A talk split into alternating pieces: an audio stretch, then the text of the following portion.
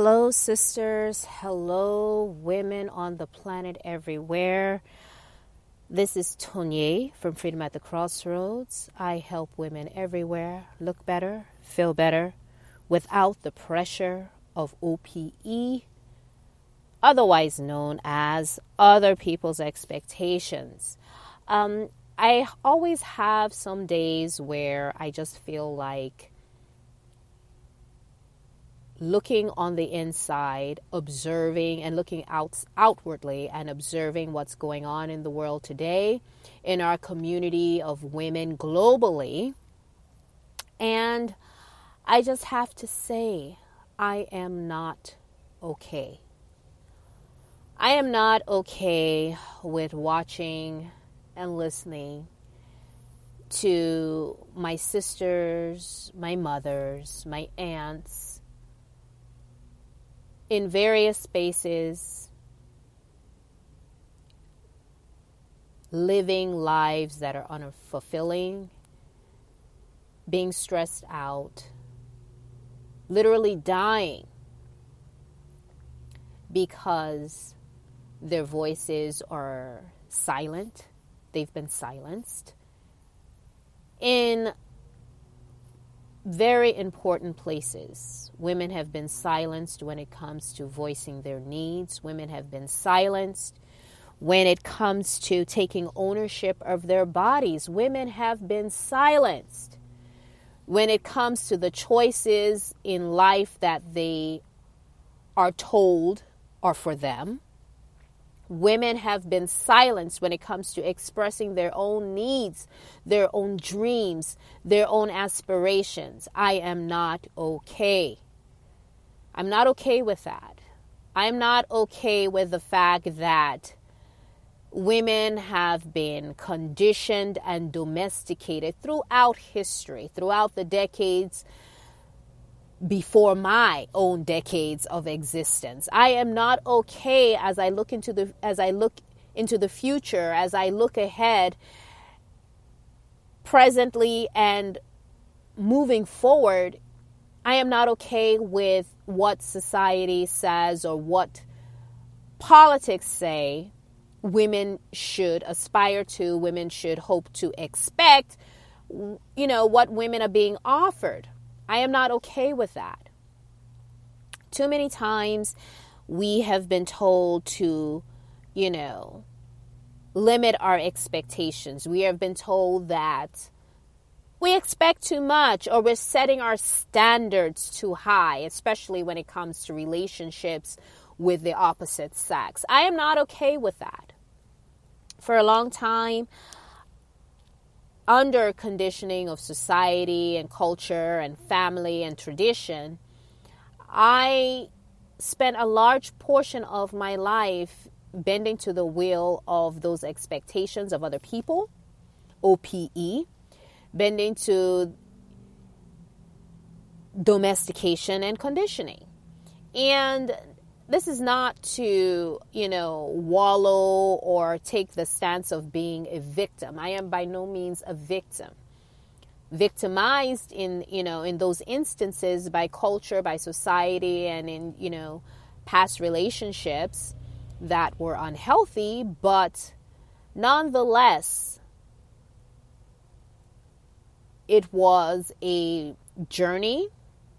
It was a journey toward awakening, to reclaiming and owning my power, who I am as an individual, who I am as a woman. And it continues to be a journey as I explore the space of self care and teach other women to explore their own self care and become empowered through that journey. Because believe it or not, Self care is activism, it is empowerment.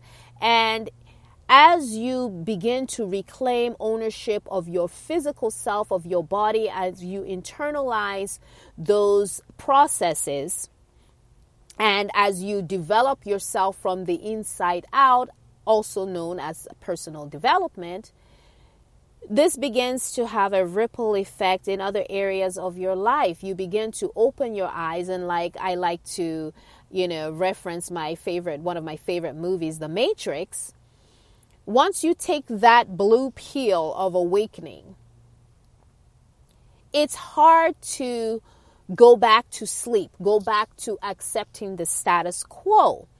And, you know, what saddens me in a lot of instances is that a lot of women that I've come across don't even realize they're settling, don't even realize they're accepting conditioning and domestication.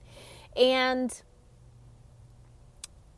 I'm torn because I feel like in some instances, women are choosing to go back to sleep. Women are choosing to accept the status quo rather than push through the discomfort of awakening, the discomfort of um, self development and reclaiming of your space and of your power.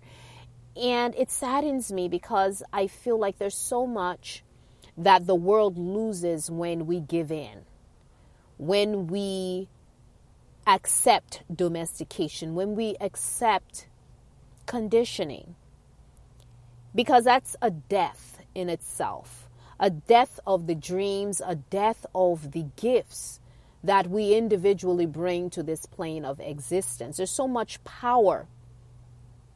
If only we could see the degree of power that is imbued you know, that is carried within each of the gifts we bring to this plane of existence that would give so much and improve so much in the world we live in. And it bothers me. I don't know if it bothers you. Does it bother you? Because if it doesn't, that says a lot about your state of mind. And as women on a global level, my fear is that unless more of us awaken, and that's not to say this process isn't happening globally, because there are a lot of women across the globe particularly the younger generation of women that are rising up and being vocal and being active. The me too is a is a movement is you know part of that. And other movements of as well where women are saying you know enough is enough here in the US politically on the political front where women are rising up and standing up and saying I will not no longer be silenced. But we need more of that we need the fire to spread globally to the point where we overturn large sectors of you know the status quo. Um, there's a lot of misogynistic and per, um, patriarchy uh, patriarchal structures in place in, mo- in most uh, much societies across the world um, in places in Africa, in uh, you know Europe, you know everywhere you go, misogyny and patriarchy, paternalistic forces are at play. And why? It's because we there's a struggle for power. And unfortunately, you know, there are parts of society and certain forces in society and structures, particularly those wielded by the men in the world, that half of the population that wants dominance over women, over the power we have, and our personhood. And it's something that no one has a right to. We as individuals, forget about your gender, your sex, or whatever you want to call it. We as human beings are autonomous. We have our own power, our own autonomy, our own personhood, and no one has the right to that except you. And it's a sad thing that out of greed and other um,